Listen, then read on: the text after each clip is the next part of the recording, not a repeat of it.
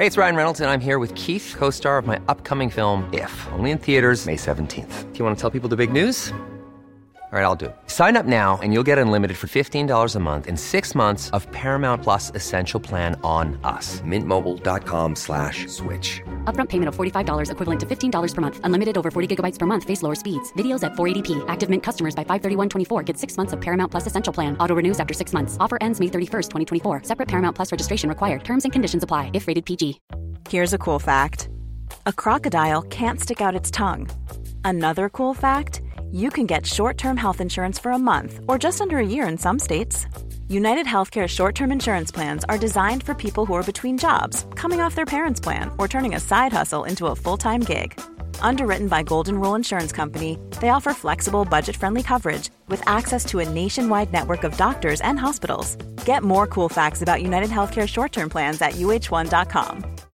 Millions of people have lost weight with personalized plans from Noom, like Evan, who can't stand salads and still lost 50 pounds.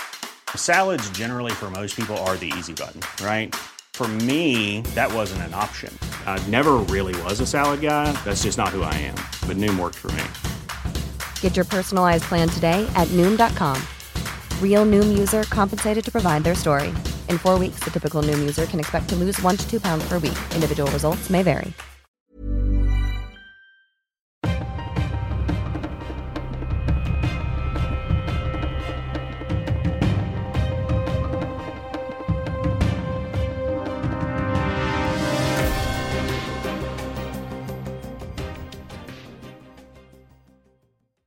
Ja, då säger vi hej och välkomna till ännu ett nytt avsnitt av dagens Juridikpodden. William Eriksson heter jag och eh, sitter idag inte i poddstudion utan jag sitter ute på en terrass i södra Frankrike och eh, blickar ut över ett blått medelhav. Klockan är åtta på morgonen här och eh, temperaturen är uppe i 31 grader redan. Stefan, vad är du? Är du tillbaka i stan nu i sommaren? Slut för din del?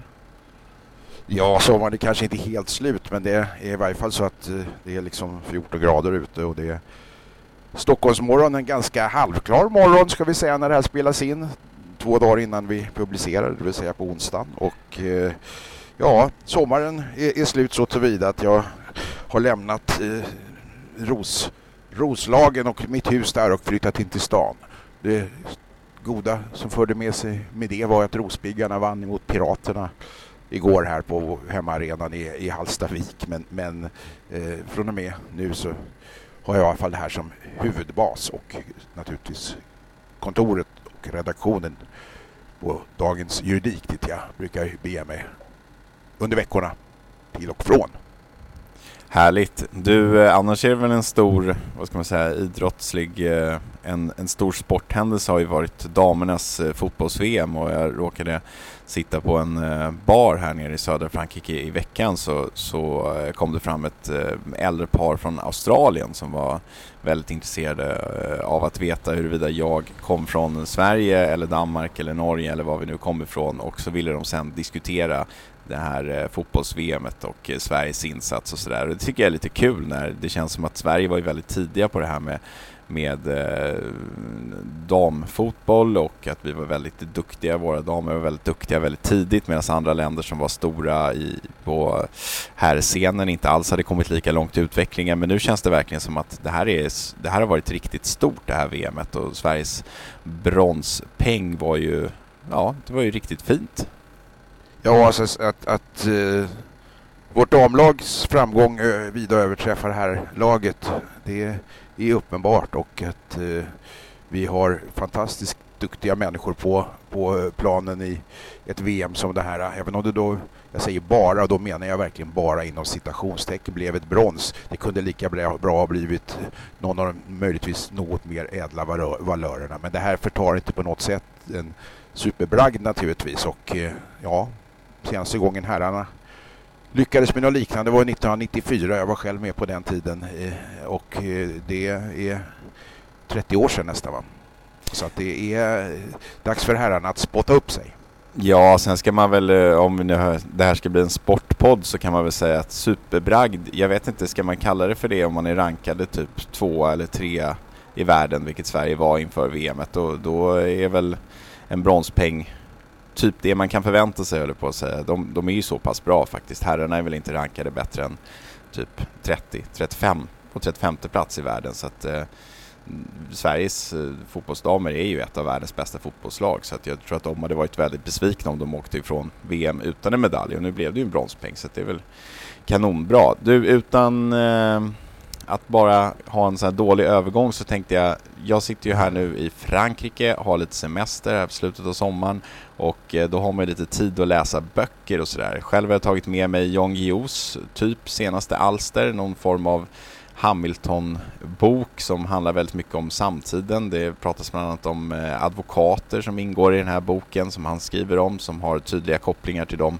advokater som jag har rapporterat mycket om och som dömdes för grova brott här under förra året. Den tycker jag verkar bra än så länge. Eh, igår läste jag några sidor av Harry Martinsons Aniara som en eh, till mig nära anhörig hade med sig här. Den fastnade jag inte riktigt för. Jag minns att jag läste den i skolan också. Den var väl helt okej, okay, men, men eh, det är någon form av rymd epos eh, som kan vara lite svårtuggat tycker jag. Har du läst något bra i sommar? Oj, ja, jag skulle gärna vilja slå ett slag för Ann-Helén Lestadius bok Stöld som ju fick eh, fina priser här för något år sedan och jag har haft den liggandes på på bokhyllan men inte kommit mig för förrän i, i eh, somras. Det är intressant. Det handlar om en, en eh, samisk flicka och eh, i grund och botten är, är det ett rafflande kriminaldrama hur, hur eh, en, en, en eh, person i Norrbotten som säljer kött svart till restauranger eh, tjuvjagar de här, den här samefamiljens renar och den lilla flickan ger sig ut i, i, ganska både farliga situationer men också tankemässigt intressanta situationer. Boken heter Stöld därför att till syvende och sist så handlar det om att eh, den här eh, mannen gör sig skyldig till stöld och det upprättas anmälan efter anmälan om just stöld och eh, lilla nioåriga flickan kan inte begripa varför det inte är mord när han har har haft ihjäl hennes renkalv och eh, det för ju tankarna till lite sådana här rättsfilosofiska eh, resonemang där, där, där eh, ett barn naturligtvis eh, har svårt att förstå och värdera skillnaden mellan ett renliv och ett människoliv.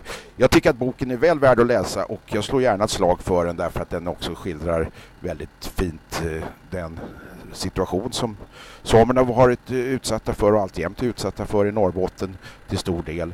Eh, men också då den natur som finns där uppe och som jag själv har en liten fäbless för. Så att, eh, gärna Ann-Helén Lestadius bok Stöld. Kul! Du, någonting som eh, faktiskt inte är så roligt det är ju eh, den säkerhetssituation som Sverige befinner sig i just nu. När vi spelade in förra veckans avsnitt så pratade vi om den här terrorhotsnivån och vi diskuterade och ställde oss frågan varför den inte hade höjts. Dagen därpå så kom ju beskedet från NCT och eh, Säpo att man valde att eh, höja upp den här hotnivån från en trea på en femgradig skala till en fyra på den här femgradiga skalan. Sedan dess har det varit mycket diskussion i olika medier mellan olika personer. Vad betyder det här? Det sägs att man ska vara extra vaksam men man ska fortsatt leva sitt liv som vanligt sägs det och man ska inte låta terroristerna skrämma oss till eh, att leva ett annat liv än vad vi brukar göra. Då kan man ju ställa sig frågan, tycker jag Stefan, vad betyder en sån här höjning av den här terrorhotnivån egentligen? Det finns ju många som, har, som, som sagt har varit ute i media och pratat om det men jag tycker inte att man har fått några klara svar. Jag tittade på Agenda i söndags där Ulf Kristersson och även Ansa Hagström som är chef då för det här NCT, Nationellt eh, centrum för terrorhotbevakning eller vad det nu heter. Hon hade inte heller några riktigt bra svar. Vad, vad säger du? Hur, hur påverkas du av den här höjningen? Jag har verkligen inget bra svar på vad den innebär, i varje fall inte bättre än landets säkerhetspolis.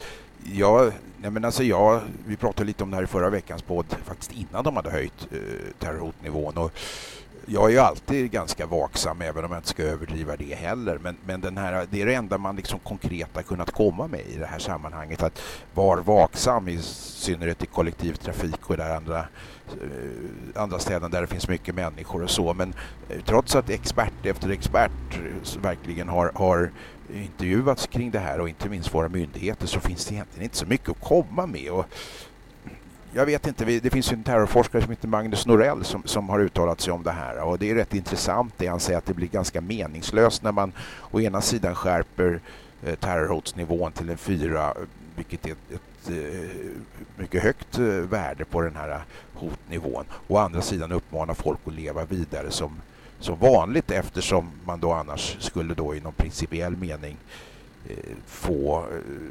terroristerna Eh, att, att ta åt sig äran för att de har påverkat vårt öppna samhälle. Det här är ju naturligtvis intressant, men vad händer om man höjer det till en femma då? Ska vi fortsätta leva som vanligt då också? Annars har terroristerna vunnit. Eh, och vilket pris kan det här innebära? Jag påstår inte att det ena är rätt eller fel. Jag påstår bara att Magnus Norells eh, reflektion är rätt intressant tycker jag när han pekar på att det, det blir en motsättning mellan, mellan det här. Eh, på ett eller annat sätt. Sen tror jag, när det, eftersom det inte finns några, så att säga, så vet jag förstått, direkt rättsliga, i varje fall inte direkt rättsliga konsekvenser av en sån här höjning.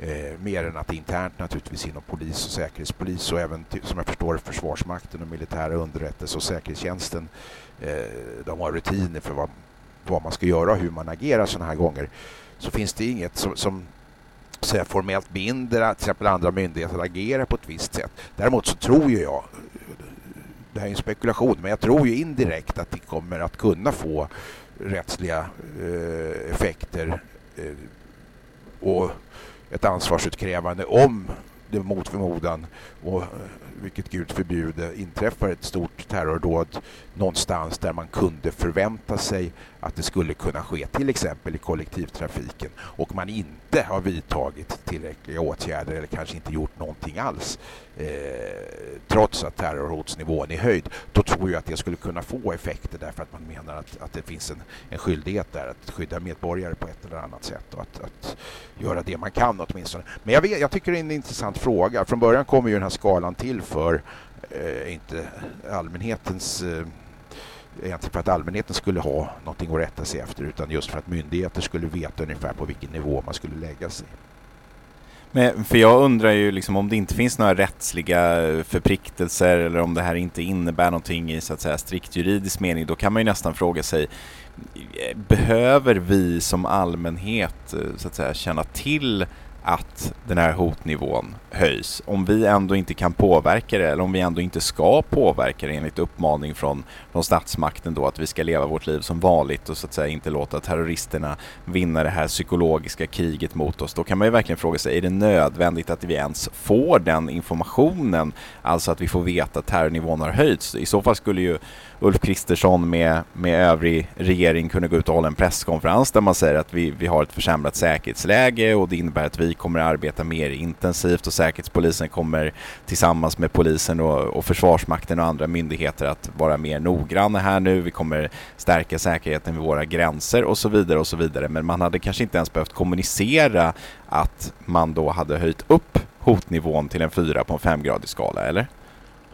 Jag tror att eh, vilken statsvetare som helst eller för den delen vilken jurist som helst eller för den delen journalist som helst i efterhand nog skulle tycka att det hade varit att mörka fakta för befolkningen som inte staten bör mörka för befolkningen faktiskt. Eh, jag förstår vad du menar men eh, man kan dra en parallell till diskussionen kring när polisen började offentliggöra uppgifter kring de här särskilt utsatta områdena. Eh, vilket ju fick effekter både i de områdena Eh, rent socialt och hur man levde sina liv på ett eller annat sätt men eh, även så faktiska eh, konkreta omständigheter som att, att, att lägenhetspriser påverkades utav, utav de här så att säga, stämplarna. Men där motiverade polisen det med att, att eh, det här förekommer i, våra, förekommer i våra handlingar och det är, det är allmänna handlingar och vi ska vara så öppna och offentliga som möjligt så att det hade varit fel av oss att inte gå ut med det. Och jag tror lite grann eh, samma sak gäller här även om det då eh, som sagt kan, kan uppfattas som märkligt att det finns ingenting annat att göra än att ta till sig att vi har ett höjt terrorhotnivå i Sverige men, och vi ska vara lite mer vaksamma men fortsätta att leva era liv som vanligt. Eh, det är klart att landets regering som trots allt förfogar över då de lejonparten av de, de myndigheter som finns i, i, i, Sverige, i varje fall beträffande statliga myndigheter, och har en stor möjlighet att styra sina myndigheter i ett sånt här situation och det är klart att det kan utkrävas även politiskt ansvar om man inte styr om sina myndigheter till att nitiskt och redligt tillvarata medborgarnas intresse i ett sånt här situation. Så för all del, någon form av också politisk möjlighet att utkräva ansvar skulle ju finnas och det är klart det sätter ju som vanligt en demokratipress på de som leder vårt, vårt land, det vill säga regeringen, att vidta tillräckliga åtgärder för att skydda medborgare och sådär. Men du, journalistiken kring det här är ju också väldigt komplicerad kan jag tycka. Den, den kan ju nästan bli lite krystad. Som sagt, jag, jag tittade på Agenda här i söndags. Ulf Kristersson var väl där plikttroget kan man väl säga kanske och satt med Camilla Kvartoft ganska länge och pratade. Och det, det kommer ju liksom aldrig några svar på frågorna. Jag tycker Camilla Kvartoft gör det ganska bra, försöker ju liksom pressa fram eh, raka svar från Kristersson när det gäller just det här. Hur, hur påverkas vi och vad gör Sverige och hur ska man som enskild medborgare agera utifrån det här eh, ökade hotet och så vidare. Men det kommer ju liksom inga svar och samma med den här ANSA eh, Hagström som är chef för eh, NCT där, det, det, det, kommer liksom inga raka svar. Och då, och, och då blir det ju liksom sån här journalistik som, som måste göras men som, som inte ger mig som tittare någonting. Och så blir det den här liksom cirkeln, det går bara runt, runt, runt i samma frågor och det blir samma svar hela tiden och vi kommer liksom inte framåt. Och då undrar jag om vi nu utgår från att det här förhöjda terrorhotet kommer att ligga kvar under åtminstone ett halvår, kanske ett år och, och, kanske till och med bli ännu värre beroende på vad som händer i Sverige och omvärlden. Kommer vi aldrig få några raka svar från någon? Ja, alltså det ligger lite i sakens natur att Säkerhetspolisens verksamhet inte bara är utan också ska i stora delar vara hemlig. Så är det ju och eh, exakt vad som ligger bakom det här kommer vi kanske aldrig att eh, få veta. I varje fall inte de direkta hoten som man har tagit med när man har gjort den här bedömningen. Men, men eh, alltså så här, vi måste nog ibland kunna lita på att till exempel Säkerhetspolisens påståenden om att de faktiskt avverkt och kontinuerligt avvärjer konkreta planerade eh, attentat mot Sverige, att det stämmer. Om vi inte kan lita på det, då, då, då, då uppstår ett miss, en misstro mellan å ena sidan medborgarna och å andra sidan då den säkerhetspolis som är satt att skydda medborgarna och även för den delen regeringen som naturligtvis har full insyn i vad säkerhetspolisen arbetar med. Och eh, det, det, jag tror att man får lita på att det faktiskt är så att, att man avvärjer på löpande band. Sen i vilken grad och i vilket stadium. Naturligtvis skulle vilken säkerhetspolis chef som helst som var med i den här podden säga att det gör vi så tidigt som möjligt, så tidigt som möjligt i, stadie, i, i, i, i de stadium som uppkommer, inte bara juridiskt beträffande stämpling och förberedelse och, och, och de olika delarna innan brottet fullbordas. Det som det som är intressant är naturligtvis vad, vad, vad, gör man med de här människorna eller med den här informationen eller de konkretiserade brottsplanerna? Eh, Avvisar man dem? Eh, griper man dem? Lagför man dem? Nej, det senare är ju väldigt ovanligt. Det ser vi ju inte utan det, det blir ju oftast ingen, ingen här, synbar rättslig effekt i form av till exempel lagföring. Möjligtvis kan man utveckla det här något ifrån från Säkerhetspolisens sida och, och, och, berätta lite mer kanske för medborgarna hur de här sakerna hänger ihop. Men jag tror att vi måste lita på att de inte ljuger för oss i, i, i det här avseendet i alla fall. Nej, men jag tror inte att de ljuger, men, men jag tycker ibland att informationen är lite för knapphändig och då kan man ju nästan fråga sig, är det, är det värt för Säkerhetspolisen att, så att säga, ställa upp i den här typen av sammanhang? Eller är det de personerna som man skickar fram, är de alltid de som är mest lämpade att svara på frågor? Är, är det de som är bäst i media? Jag vet inte, ibland kanske man bara skulle ha om de ändå bara ska komma med standardsvar, då, då vet jag inte om det ens är lönt att de ställer upp liksom. För det, det, det blir, Nej, det, det, det blir konstig journalistik liksom. Ja, det, blir ju lite utvattnat och när till och med sådana här grinpellar som jag sitter och säger att jag har förståelse för att inte bara är utan också bör vara hemligt stora delar av Säkerhetspolisens verksamhet i de här situationerna. Det som brukar kräva öppenhet och, och resultatredovisning och sådär. Så, så, så, blir det ju lite knäppt. Jag, jag, jag, jag, förstår faktiskt precis vad du menar och jag håller med det är ingen hemlighet att ibland har du och jag suttit eh, tillsammans med våra kollegor på Dagens Juridiks redaktion och reagerat på den egentligen ganska meningslösa ordsvada som kommer ifrån företrädare för Säkerhetspolisen som bara fyller spalter och, och minuter i tv utan att innehålla egentligen någonting annat än det som, som, som eh, egentligen står på eh, i arbetsinstruktionen för Säkerhetspolisen. Och därutöver så brukar man då eh, var hänvisad till att av skäl som vi inte närmare kan gå in på är vi tyvärr förhindrade att besvara den frågan och sådana här ibland då ganska meningslösa fraser som, som ändå på något sätt journalistiskt blir spännande att ta med därför att det, det ger en bild av Säkerhetspolisen i sig. Och, och det, det gestaltar den del utav, utav verksamheten dit vi skickar en stor skatteslant eh, att, de faktiskt jobbar med någonting som är hemligt och, och, och, det i sig på något sätt blir både spännande och kanske lite intressant och du och jag sitter här och pratar om det nu. Men visst, det blir ju lite blaha, blaha, blaha ibland. Och det, det är säkert så att man kunde vara mer öppen och det vet både du och jag som har haft mycket kontakter med Säkerhetspolisen att att ibland så är man hemlig för hemlighetsmakeriets eh, egen skull. Bara som en liten parentes kan ju nämnas det här tillfället för många år sedan när jag, jag begärde ut allmänna handlingar från Säkerhetspolisen och tjänstens vägnar och, och till slut eh, fick rätt och fick ut eh, ett antal handlingar som bedömdes vara eh, offentliga handlingar. Och trots att de redan hade bedömts vara offentliga handlingar så skickades de till, till mig i en sån här särskilt kuvert med någon form av blyskikt på insidan så att de inte kan genomlysas eller avläsas med teknisk radarutrustning och så vidare. Och jag frågade varför skickar ni... De är väldigt dyra de här, de här kuverten. Så jag frågade dåvarande säkerhetspolischefen, eh, som jag vill minnas var Anders Danielsson, varför de använder sådana påsar överhuvudtaget där de skickar handlingar som är konstaterat vara hemliga. Och han hade inget bättre svar än att det, det var en rutin man hade när man kommunicerade. Jag vet inte om det finns kvar fortfarande. Det här många år sedan. Men det visar, alltså ibland är man lite mer hemlig än man behöver vara, i synnerhet när man då kanske till och med konstaterat att det här är uppgifter som ska offentliggöras genom journalistik och media.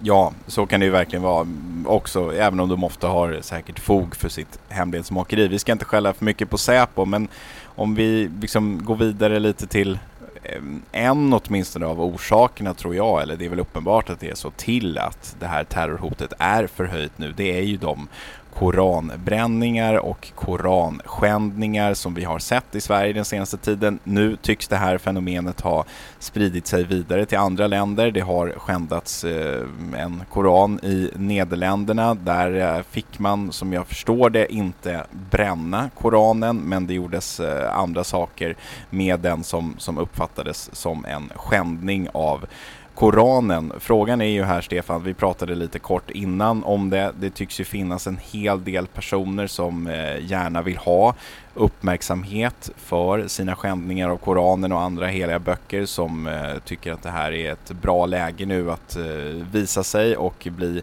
världsnyheter, bli nyheter över hela världen när de står och skändar Koranen i olika sammanhang. Vad tror du att det här kan få för effekter för Sverige och även för övriga Europa och, och för motsättningarna mellan eh, olika religioner och kanske västvärlden eh, och eh, andra delar av världen? Vad tror du? Vi har redan sett hur, hur oerhört illa många, många eh, runt om i världen har tagit utav de här, eh, de har tagit väldigt illa vid sig utav de här äh, aktionerna. Men jag, jag tycker att det är så illa så att äh, nu börjar luta åt att så här lysmaskar och bråkstakar i största allmänhet har en möjlighet att få, få nära nog världsomspidd upp, alltså världs, vad heter, säger man, världs eh, ja, spridd över världen. Eh, nyheter kring sig eh, för att man hittar på dumheter som faktiskt eh, inte har ens någon ideologisk grund utan kanske bara syftar till att eh, vara just uppmärksamhetsskapande och som, som, som då ställer väldigt stora konflikter i, i, i dagen och ökar risken för terrorhot och så vidare. Jag vet inte om det här ska sprida sig då inom Europa och övriga delar av världen där, där människor agerar på det här sättet. Med eller utan ideologiskt motiv för att skapa de här uppmärksamheterna som, som man faktiskt får. Och kommer den ständiga frågan, ska man då överhuvudtaget rapportera kring det här? Ja, det är ju det som är medias roll. Det vore ju konstigt om media inte rapporterade kring, kring det därför att det trots allt är eh, sånt som påverkar människor och sådär. Det var i hönan och var i fjädern. Då skulle någon kunna säga att jag hade man inte rapporterat om det alls från början och låtit dem stå i ett hörn och bränna sin koran så hade vi inte haft en förhöjd terrorhotsnivå heller. Va? Eh, det här är samtidigt människor som söker offentlighetens ljus och det har även diskuterats huruvida media ska hänga ut de här personerna med namn och bild därför att nu får många av dem gömma sig med dödshot emot sig. Paludan har ju själv varit ute och sagt att han lever på hemlig ort till exempel det är nog så att söker man offentlighet genom att manifestera i en demonstration så, så får man nog också finna sig i att bli eh, offentlig som, som person tror jag. Sen att media har gjort olika bedömningar i det här i, från ansvarig utgivares håll, det, det, är en helt annan sak om publicistisk fråga. Och det är klart att det måste man kunna göra eh, även i, i, som ansvarig utgivare. Men i stort sett så tror jag att det här är, är, det är liksom farligt att du får en kedjereaktion på det här. Nu är det Nederländerna sist ut, eller senast ut ska vi säga, efter Danmark och, och Sverige. Och vart ska det här sluta någonstans? Motsättningarna är redan tillräckligt stora i, i, runt om i världen till följd av det här att vi, vi inte behöver mer, mer eh, uppståndelse och, och skändningar.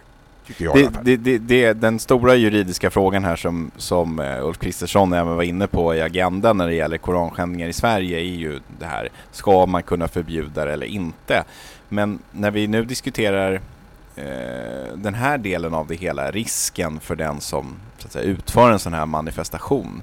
Vet du på rak arm om det finns en juridisk möjlighet för polisen att neka en koranskändning mot bakgrund av att man inte kan garantera säkerheten för personen som ska utföra skändningen eller hålla i manifestationen så att säga. Om, om man vet på förhand att man i efterhand kommer att behöva hjälpa exempelvis Rasmus Paludan med eh, personskydd eller skyddad identitet eller annat. Skulle det kunna vara en grund att neka manifestationen på?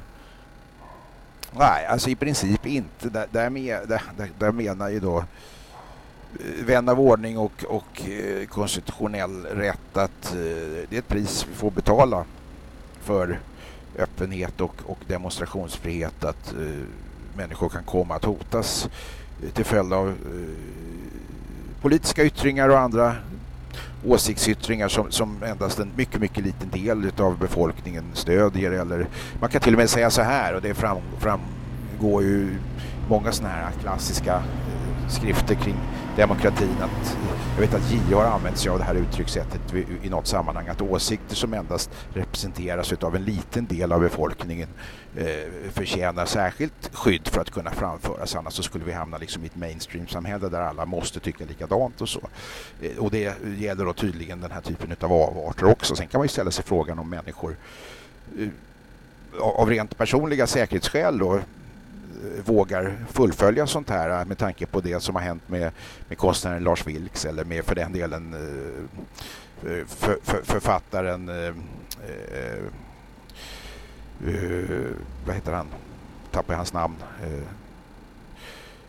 Rashmat, vad heter han? Salman Rushdie. Salman Rushdie, så heter han, förlåt mig, det bara föll bort. Så att jag vet inte vart, vart det här riktigt ska ta vägen men lagstiftningsmässigt så sitter man ju nu och utreder om, om man ska kunna påverka eh, framförallt ordningslagen då i det här och då gäller det ju sånt som sker inom ramen för offentliga eh, tillställningar i, i offentligheten. Du kommer fortfarande ha möjlighet att göra det inom ramen för, för en, till exempel tryck och yttrandefriheten på internet och så vidare. Så vart det här ska sluta det, det vet ingen men att det kommer få tror jag, lagteknisk, lag, lagstiftningstekniska effekter. Det, det på ett eller annat sätt, det tror jag faktiskt.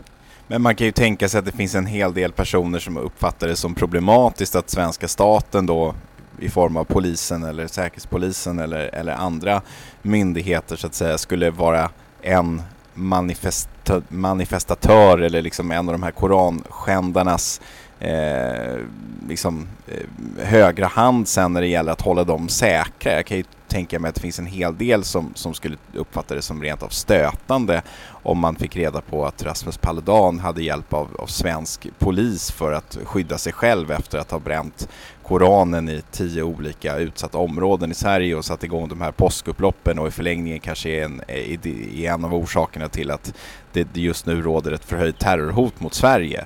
Eh, kan, kan du inte ha någon förståelse för det och skulle inte det kunna vara en, en, så att säga, en bakväg till att förbjuda koranbränning? Att man skulle kunna säga att men vi, Sverige, vi har, vi har inte råd att, så att säga, stå för säkerheten för personer som, som ska skända Koranen och därför så, så måste vi tyvärr neka den här personen att göra det. Jag, jag, egentligen så har jag ingen... Alltså jag är ju tryck och yttrandefrihetsfundamentalist i botten men jag har tidigare i den här podden sagt att jag jag tycker fortfarande att frågan ska prövas huruvida det här är hets mot folkgrupp därför att även tryck och yttrandefriheten har sina gränser och det har jag också tjatat om i den här podden gång på gång. Va? Eh, sen kan man ju då diskutera eh, rent principiellt när det gäller till exempel personskyddsfrågor. Eh, är det den som bäst behöver utifrån ett allmänt åsiktsperspektiv som ska få det eller är det den som bäst behöver utifrån den reella hotbilden som ska få det? I synnerhet när hotbilden då eh, har uppkommit till följd av att någon åtminstone utger sig för att använda sina demokratiska rättigheter. Jag vet frågan växer ju även ibland när det är, är grovt kriminella som har faktiskt fått eh, under vissa omständigheter personskydd eh, utifrån situationer som de själva har försatt sig i eller när de till exempel får hemliga identitetsuppgifter i folkbokföringen eh, till följd av att de just eh, befinner sig i en kriminell miljö där de skulle kunna utsättas för en massa konstigheter. Jag vet inte, det, det, det är svåra frågor och att, att människor är upprörda över att skattepengar går i en viss riktning eh, är, är naturligtvis förståeligt. Samtidigt så tror jag att man ibland får göra bedömningar som, som går eh, så att säga, utöver det utifrån sådana här hotbildsfrågor. Jag, jag, tänker att vi har ju sett eh, brottsskadeersättningar, ersättningar till brottsoffer händer ju då och då att de sätts ner eller till och med nollas för personer som, som själva har försatt sig i farliga situationer genom att eh, exempelvis bete sig på ett kriminellt sätt och sen kommit till skada i, i någon skjutning eller någonting så, så finns det ju fall där personer har nekats eh, den ersättning som, som så att säga, domstolen kanske till och med har dömt ut, eller hur? Och, och det är ju en liknande situation som det här.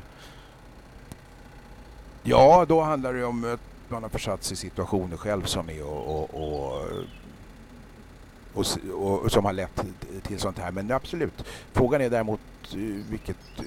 Jag menar, vi har ju skyddsåtgärder inom kriminalvården för att människor inte ska... Och det måste vi ha naturligtvis, men det, det, det ligger liksom i linje med det här som vi diskuterar. Att, att, att, att statsmakterna måste agera för att för att människor inte utsätts för våld eller mord oavsett om, oavsett om de förtjänar eller inte i någon form av allmän moralisk eh, mening. Va? Men ja, absolut, det, det, sen är det ju naturligtvis så att eh, alla som skriker efter personskydd får det ju inte tack och lov och eh, det kanske till och med är så att de, en del av dem har en rejäl hotbild mot sig men ändå inte får personskydd utan man får lite annat, annat skyddspaket med, med larm och sådär som, som man tycker då många gånger kan, eh, kan räcka. Men jag, jag, jag, jag, jag har förståelse för det, den upprördhet som ibland kan uppkomma i sådana här sammanhang. Folk får ju inse att det finns konsekvenser i, i sina efter, efter gärningar som är kontroversiella. Det får man nog säga i de här sammanhangen, minst sagt att de är. Om vi eh, lämnar koranbränningar och eh, säkerhetsläge och eh, går över till någonting som ligger mer inom den juridiska sfären som man väl ändå får säga är dagens juridik och Dagens Juridikpoddens kärnverksamhet så är det ju så att idag när vi spelar in här den 23 augusti så är det tre stycken särskilda utredare som lämnar över ett betänkande till socialtjänstminister Camilla Waltersson. Där lämnar man då förslag som kan bidra till förbättrade möjligheter för barn att utkräva sina rättigheter enligt barnkonventionen. Och eh, det handlar om en rad förslag som man då lämnar i det här betänkandet. Men, men det rör sig bland annat om att eh, barnens möjligheter att utkräva sina rättigheter ska stärkas i den svenska lagstiftningen och det ska få stärkt rätt till offentligt biträde för barn i fler situationer, stärkt rätt för barn under 15 att komma till tals och överklaga beslut om placeringar utanför hemmet och utökade möjligheter att få ett offentligt biträde och överklaga beslut om särskilda befogenheter på så kallade SIS-hem. Vi nämnde lite kort förra veckan att Ekot hade kommit med en granskning eh, som rörde frågan om eh, juridiska ombud för barn och så vidare och hur aktiva de egentligen var i processen och hur nära de, de låg sina klienter så att säga, om klienterna verkligen hade fått kommit till tals och så vidare och så vidare. Det här med barn och juridiska ombud är ju en, en vida omdiskuterad fråga. Eh, jag personligen tycker att det är extremt viktigt att barn har ett skickligt juridiskt biträde som, som eh, att säga både kan vara kurativ när det gäller att liksom ha en god kontakt med barnet men även vara en skicklig juridisk företrädare i, i förhållandet mellan barnet och staten. Jag tror att den här utredningen, om den nu så att säga får fäste hos regeringen och, och, och leder till ändrad lagstiftning skulle, kommer att innebära en, så att säga, en ny marknad för jurister när det kommer till barnrätt. En ny marknad vet jag inte, men en utökad marknad tror jag helt klart. Det är också vad man föreslår här, att man ska ha någon form utav utav barnrättsbyråer och oberoende ombud i en större omfattning som ska kunna då tillvarata eh, barnens intressen och att man även då ska kunna alltså utredarna föreslår att man ska då eh, även från svensk sida ratificera de här, det här tredje tilläggsprotokollet i barnkonventionen eh, så att det finns ett möjlighet till ett, klagomålsförfarande här och att den här barnrättskommittén ska kunna titta på situationer där, där barnen känner sig kränkta utifrån ett strikt barnperspektiv. Man pekar ju även ganska konkret på en del processsvårigheter där, där barn då som bekant inte har någon egen uh, rättskapacitet och måste förlita sig på många gånger sina föräldrar och vårdnadshavare som kanske inte alls är överens om hur det här ska ske och i synnerhet inte när barnet i sig är i, i blickfånget för, för konflikten. Och här, här kan jag då tycka att det finns all rätt eh, till, för barnen eh, att, att ställa sådana här krav då som de utifrån att de just är barn kanske inte kan framföra själva men, men eh, nu genom den här utredningen som till stor del bygger på eh, som de själva skriver, eh, samtal med barn och utvärdering av konkreta händelser. Och där pratar man ju då om till exempel eh, frågor som umgängesbegränsning enligt LVU, alltså den här vad heter den, lagen med särskilda bestämmelser om vård av unga och, och, och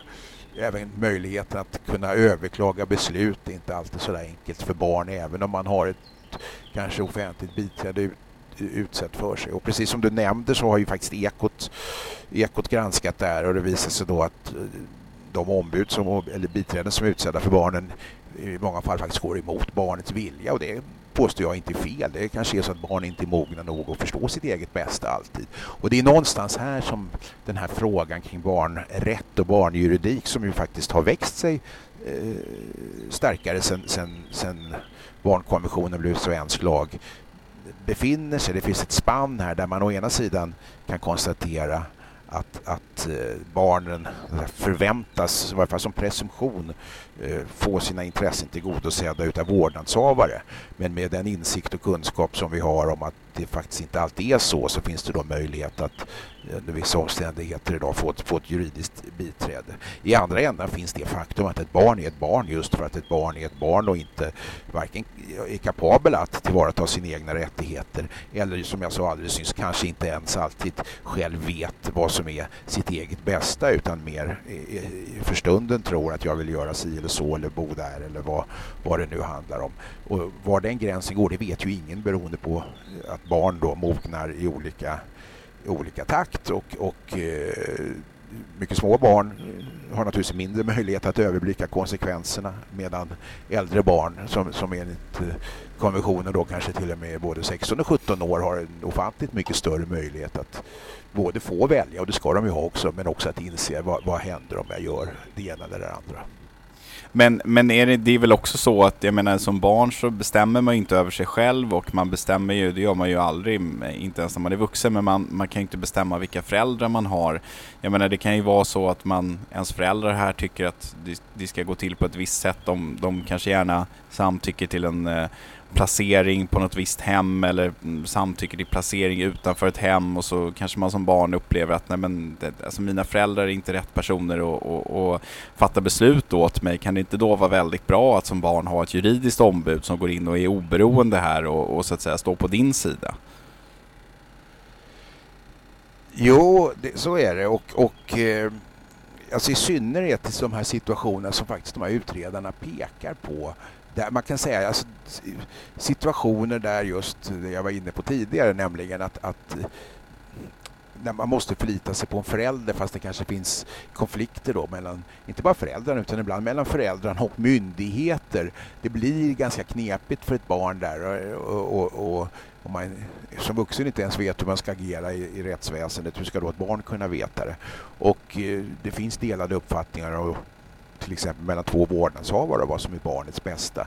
Eh, de här situationerna är ju otillfredsställande och jag tror att det inte behöver handla om så dramatiska saker som en eh, SIS-hemsplacering, alltså en LVU-process eller så, utan ibland tror jag att den här barnjuridiken i högre grad än den görs idag borde aktualiseras redan på skolnivå därför att jag är den första att säga att det ibland är märkligt att sånt som aldrig skulle accepteras eh, att vuxna utsatts för på en arbetsplats då eh, får ske eh, på, på, skolor utan någon form av alltså ganska grova kränkningar och sånt som annars skulle va, va, hamna i rättsväsendet försöker man då lite grann ibland i allt för hög omfattning lösa så här, internt på skolan. Och då vet jag att det är många av våra lyssnare nu som, som tycker att kan inte koppla in polisen i allting. Nej, det kan man inte göra. Det är helt korrekt.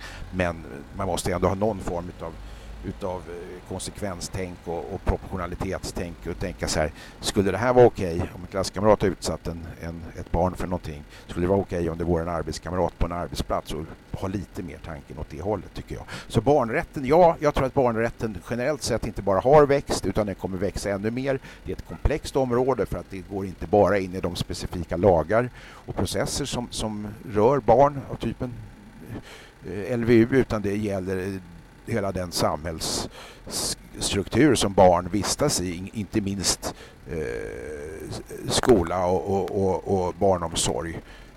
Jag tror att det är ett område, jag hoppas att det inte juridifieras allt för hårt. Jag, jag tycker verkligen inte att det ska göras det, precis som många andra områden i, i, i, världen. Men det måste finnas ett skydd och en möjlighet till, till rättighetstillvaratagande även för barnen. Jag vet inte, du, din, med, med, din egen bakgrund och sådär, hur ser du på de här lagarna som är specifikt tillkomna för att tillvarata barns intressen med ett, ur ett mer lite rättssociologiskt perspektiv? Oj, svår, jättesvår fråga men, men alltså jag tror ju att det är jättebra med att vi så att säga har införlivat barnkonventionen och jag, jag tycker att en hel del av de här förslagen som läggs fram i den här utredningen, åtminstone enligt den eh, debattartikel som utredaren och sekreteraren har skrivit på DN Debatt, verkar väldigt eh, bra. Jag ställer mig snarare frågan eh, hur många svenska jurister som är så att säga tillräckligt eh, skickliga när det kommer till den här typen av eh, juridik. Alltså finns det ens tillräckligt många jurister som kan den här typen av lagstiftning för att man ska kunna hjälpa alla de barn som kommer att behöva hjälp eller som redan idag behöver hjälp. Jag tror att det är ganska få idag som är specialiserade på barnkonvention eller på barnrätt. Det finns ju såklart många som jobbar hela tiden med med eh, offentlig rätt i form av LVU-frågor och civilrättsfrågor och sådär. Men, men jag tror att det är, kunskapen många gånger är ganska bristande när det kommer till svenska jurister jurister och barns rättigheter och, och andra typer av kunskaper som man kanske som jurist och människa behöver ha i sammanhang när man företräder barn. Det är säkert så. Sam samtidigt så finns det ju märkta naturligtvis vidareutbildning här går för inte minst då advokater och, och domare som, som måste kunna de här sakerna naturligtvis utan och innan. Det jag ibland kan, kan känna är att, och det var därför jag ställde frågan till dig utifrån din expertis när det gäller just rättssociologiska aspekter.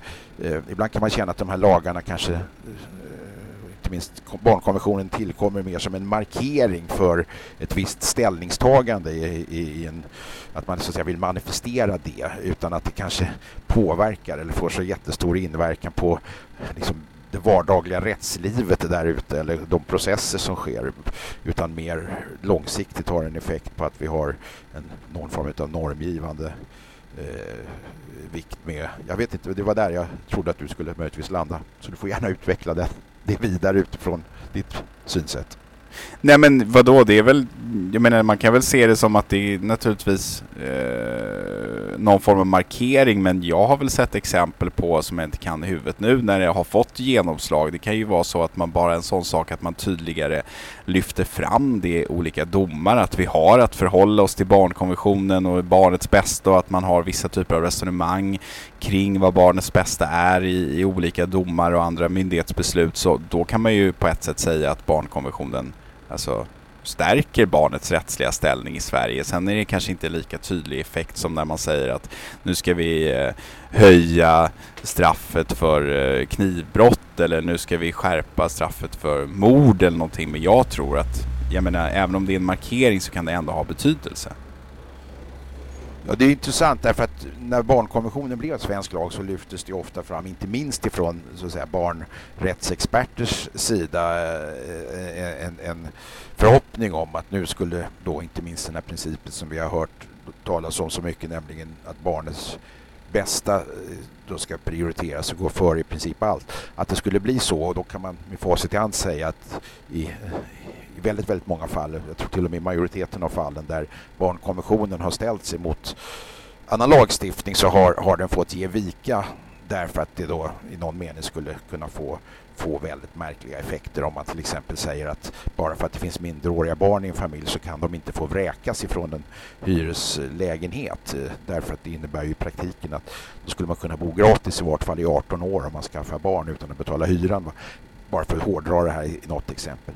Men för all del, alltså barnen är det viktigaste och finaste vi har, det är vår framtid och där bör naturligtvis en större kraft läggas än kanske tidigare på de rättigheter. Om man nu tror på, på juridiken som ett, ett, ett ramverk för att rättigheter ska både tillvaratas och även att man ska beivra då kränkningar av de här rättigheterna så är väl det här ett, ett, ett bra steg eh, på vägen. Och i någon mening ska jag säga, även som sitter mitt i den här ständiga strömmen av allt som händer i, i den här världen så känns det lite skönt att det kommer någonting på juridikens område som inte har med, med terrordåd att göra och inte har med sprängningar och, och, och gängkriminalitet att göra och hårdare straff hit och, och, och mer avlyssning och annan tvångsmedelsanvändning i en mer repressiv mening utan det här är ändå någonting som går mer in i vardagen och känns lite mjukare och det är vi inte helt bortskämda med just nu när det gäller lagstiftningsfrågor så skulle jag vilja säga.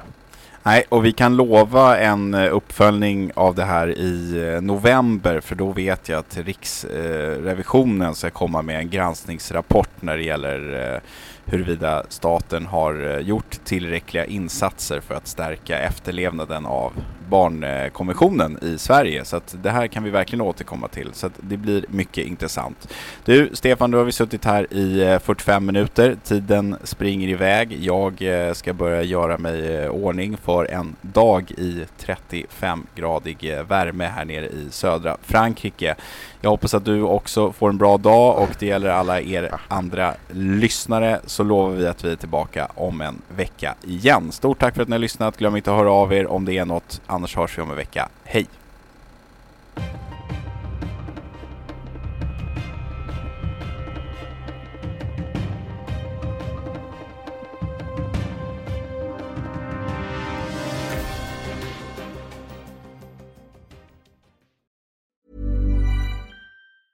Even when we're on a budget, we still deserve nice things. Quince is a place to scoop up stunning high-end goods for 50 to 80% less than similar brands. They have buttery soft cashmere sweaters starting at $50, luxurious Italian leather bags, and so much more. Plus, Quince only works with factories that use safe, ethical, and responsible manufacturing. Get the high-end goods you'll love without the high price tag with Quince. Go to quince.com/style for free shipping and 365-day returns. When you make decisions for your company, you look for the no-brainers. If you have a lot of mailing to do, stamps.com is the ultimate no-brainer. Use the Stamps.com mobile app to mail everything you need to keep your business running with up to 89% off USPS and UPS. Make the same no brainer decision as over 1 million other businesses with Stamps.com. Use code PROGRAM for a special offer. That's Stamps.com code PROGRAM.